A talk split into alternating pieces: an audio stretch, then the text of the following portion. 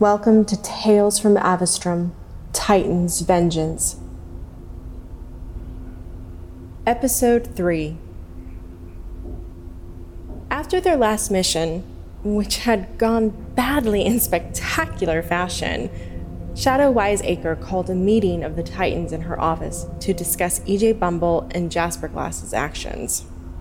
The various Titans congregated around the office, Colubray House Prefect Miles Hart and Jasper were leaning against Shadow's Charms bookcase. Gwen Grants and head girl Ellie Bumble were by the fire discussing the recent exploits of a certain celebrity witch, while Cristallo Colette sat in an armchair reading a small tome entitled Basher's Bruise. Storm Skovsgard was leaning on Shadow's desk near Jolene Latrova. Shadow sat on the edge of her desk, obviously furious. EJ was sitting in the corner, wrapped in bandages and looking rather sickly.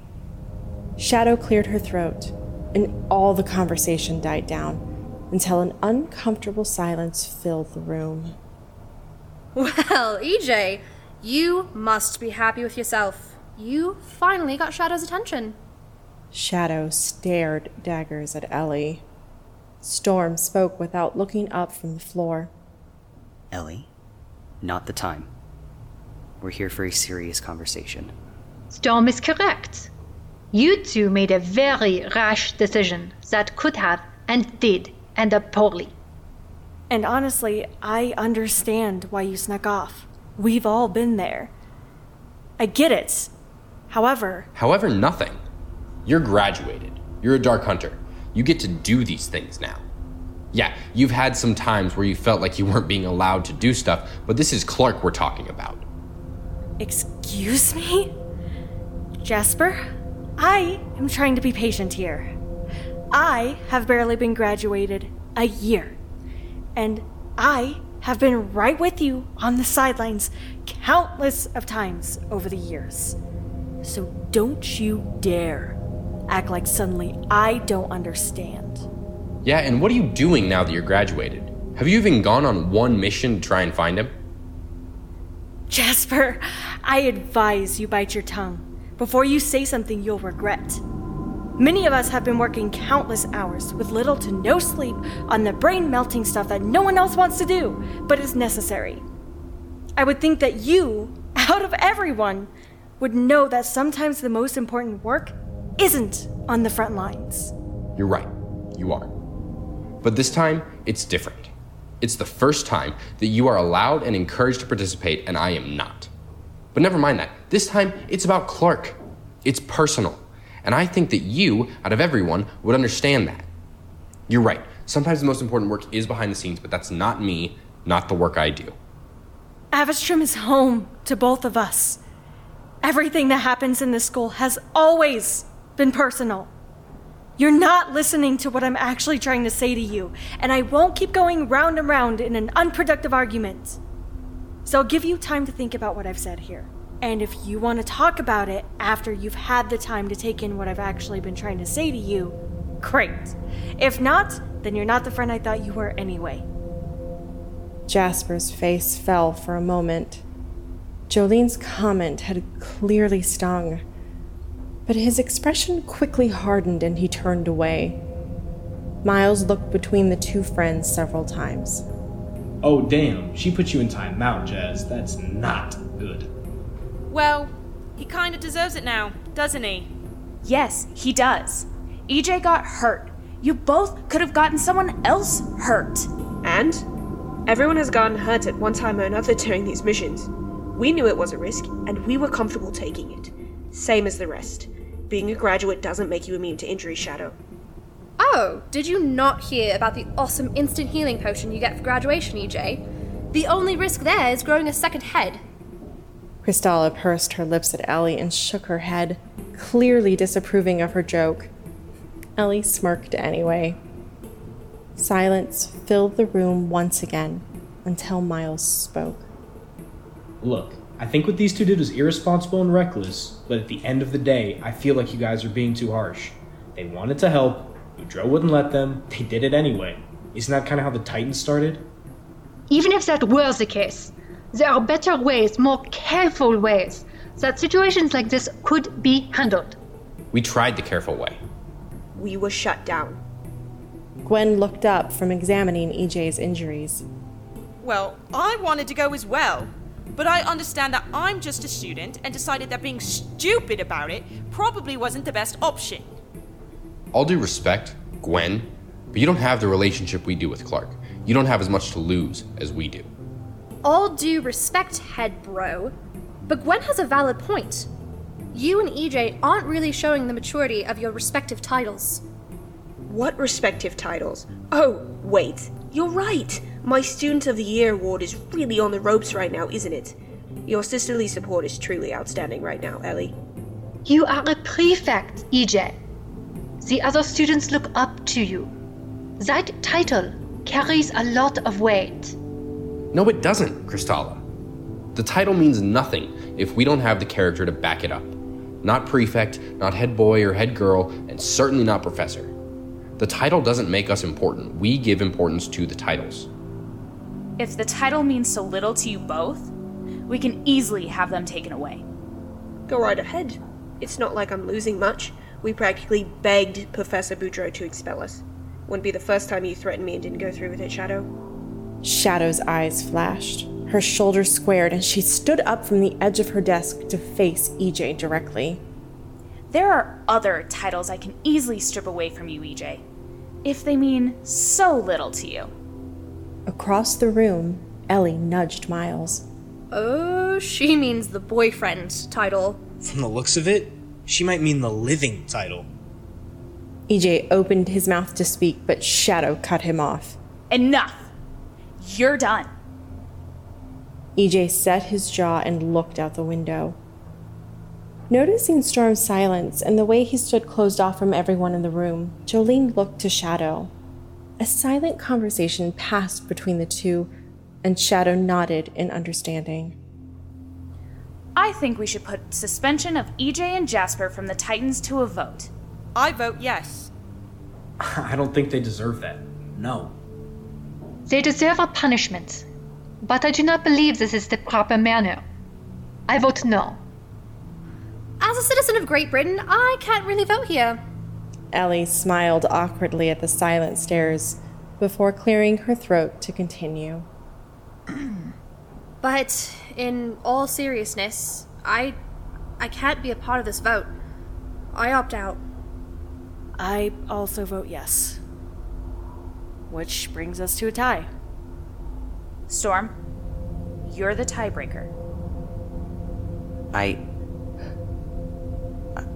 I can't.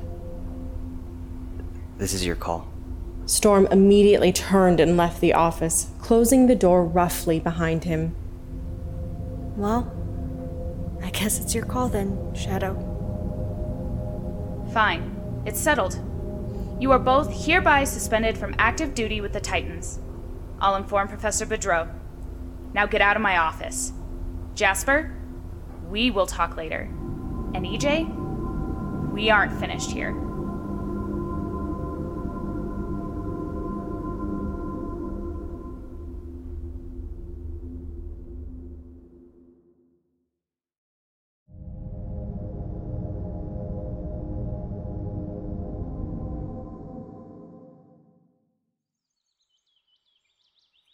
The Titans left Shadow's office and went their separate ways. Jolene immediately ran after Storm, finally catching up to him at the greenhouse, where he was petting the honking daffodil.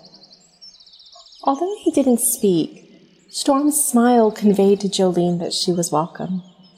They walked the grounds together in silence, around the pagoda in Kobayashi's garden, watching the cherry blossoms fall for a bit before Jolene decided to finally break the ice.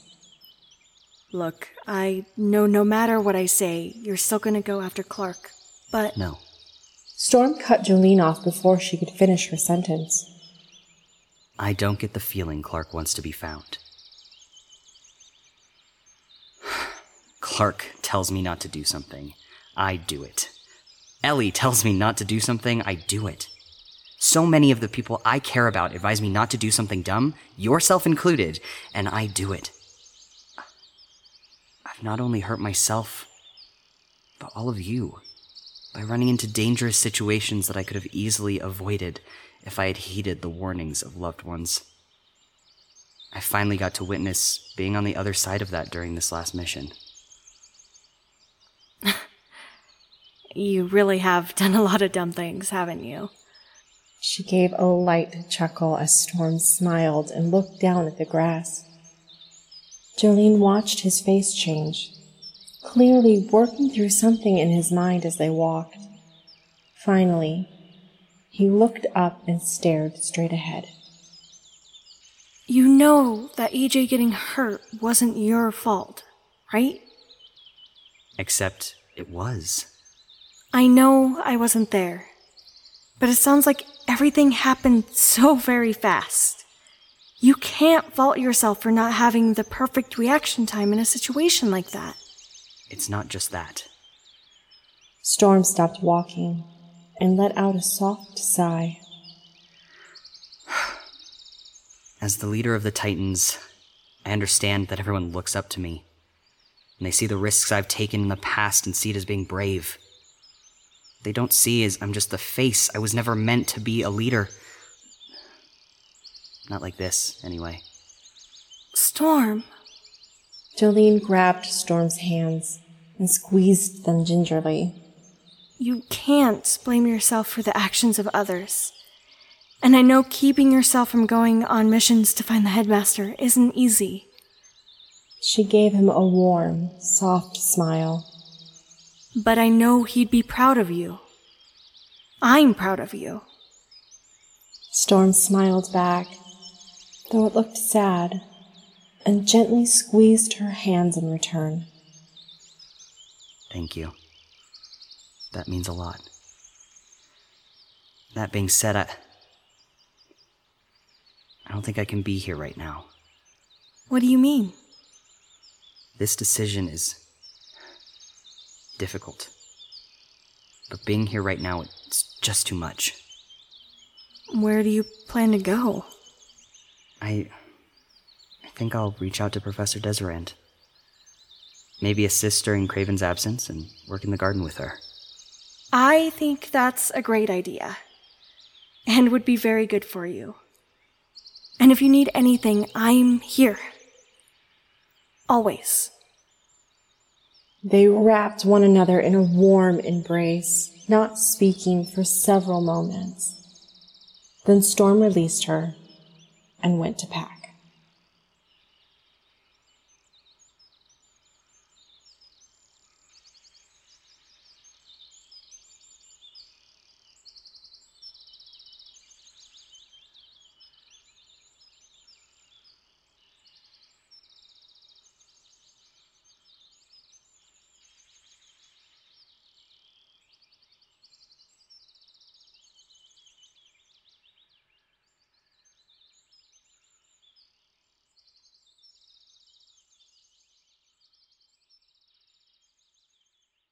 Meanwhile, Ellie Bumble made her way towards the Labostro common room.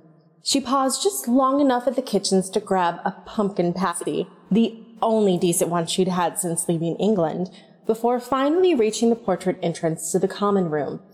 She was lost in thought and barely registered the Iroquois woman in the portrait asking for a password. What? Oh, uh, boob, boobatuba, yeah.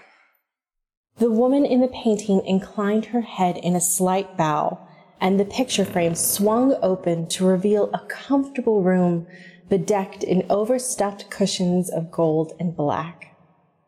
As soon as the portrait swung shut, Ellie stopped dead in her tracks, frozen. She couldn't move if she tried. She felt her consciousness get sucked into her mind's eye. She saw the Scythe of Kronos and Clark's face swirling around in a bluish fog. She saw the faces of several people whom she had never met, and a shard of metal that looked as though it had been broken off of something larger. She saw herself and many of her friends with differing expressions of glee, sadness, anger, and surprise. Then, as suddenly as it started, it stopped, and she was able to move again. Oh my Merlin. I, I need to sit down. She promptly sunk into an overstuffed armchair, still trying to get her bearings while attempting, somewhat unsuccessfully, to regulate her breathing. That was awesome. I had a vision. I can't believe this. Okay, Ellie, you need to think about this. Okay, so there was Clark, the scythe, the blue fog, my friends, the strangers, the shard.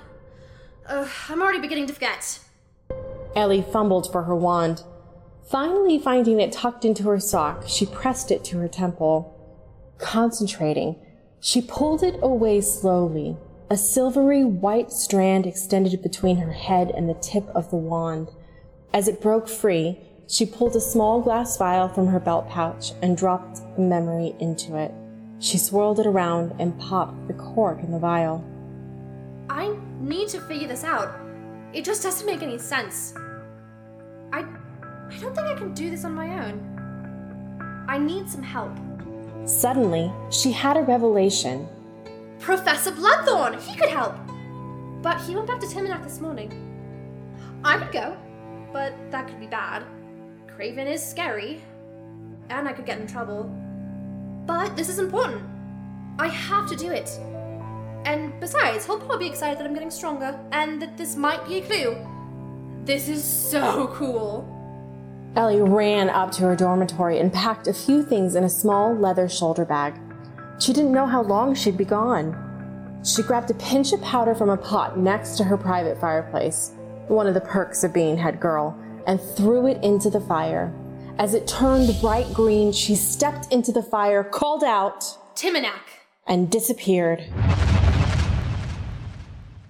Craven Bloodthorn was sitting in his office, looking at a piece of parchment with hastily scribbled words on it. His eyes darted back and forth as he read the words over and over again, as if attempting to commit them to memory. His gaze was only broken by a green flame in his fireplace and the figure of Ellie Bumble stepping out of it. Where am I? She looked over the heavy mahogany desk to see Craven, rising slowly from his chair and pulling his gloves tighter on his fingers. Oh, he- headmaster's office. Aces. Miss Bumble, to what do I owe this extremely unorthodox and improper visit? Staring at the stern headmaster Bloodthorn's imposing visage, Ellie's voice caught in her throat. Her resolve vanished. She was suddenly regretting coming. Maybe she hadn't had a vision. Maybe it was just her thoughts that had coalesced into a picture in her mind. Mm, but that didn't explain the physical things she thought. It didn't explain why she had gone rigid and couldn't move. She didn't do that normally. Of course, who does? Madness. Miss Bumble, since you're here, perhaps you could include me in the conversation you're having in your head? Ellie looked up at Craven with wide eyes. A small smile crept across her face. Sorry, I was suddenly wondering if I shouldn't have come. Let's start with why you did. I I think I had a vision. Craven stared at Ellie unblinkingly for what seemed to her like three years. He slowly drew in a breath and sat back down at his desk, opening his hand to the chair opposite him, inviting her to take it, which she did. Please, continue. It was strange. Most mental thing that's happened in a while. There I was, rooted to the ground. Couldn't move if I tried. I I started to forget what I saw though, so She took out the vial with the silvery memory contained within. I decided to pull it before I did. Give it to me.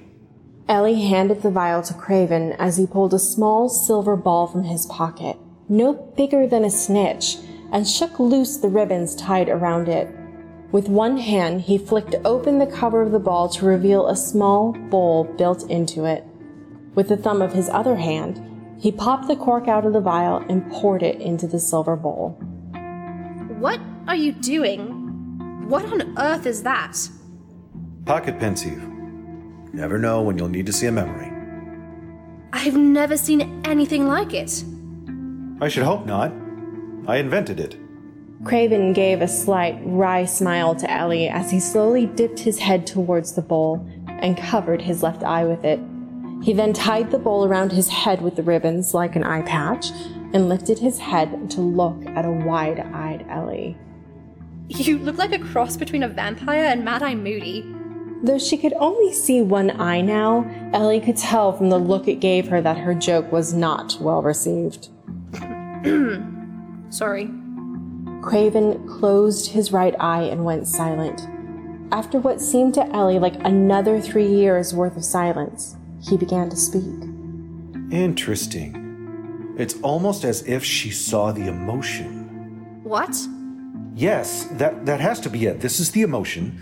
The other was the logic. Headmaster? Say again? I've never seen it split between two receivers before, but it's certainly possible, of course. Headmaster Bloodthorn, since I'm here, perhaps you could include me in the conversation you're having with yourself. Craven's eyes shot open as he glared at Ellie, who was smiling quite broadly now, obviously pleased with herself. Well played. Ah, thank you. While you're gloating, read that parchment in front of you. Ellie picked up the piece of parchment on his desk, the same one she'd seen him reading when she arrived. A white field like a blank sheet of paper, flashes of words in black, come into view for no more than a few seconds apiece, like a motion picture skipping frames. Lost. Time. Broken. Friends. Family. Love. The last word comes in bold red and stays through the end. Help. Stunned, she looked up at Craven, who had removed the device from his eye and was looking at her solemnly. I had this vision no more than 20 minutes before you came to see me. I was trying to decipher what it meant when you arrived, and now I think I understand. I get it now. Y- You saw the logic, I, I saw the emotion. They're both about Headmaster Dowling. We need to send for Polonius. Clark needs our help.